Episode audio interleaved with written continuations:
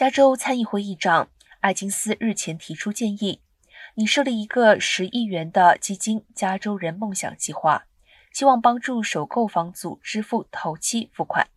将让更多的人有机会摆脱租房困境，成为加州拥有房屋者。这个计划希望替首购房族提供百分之十七资金，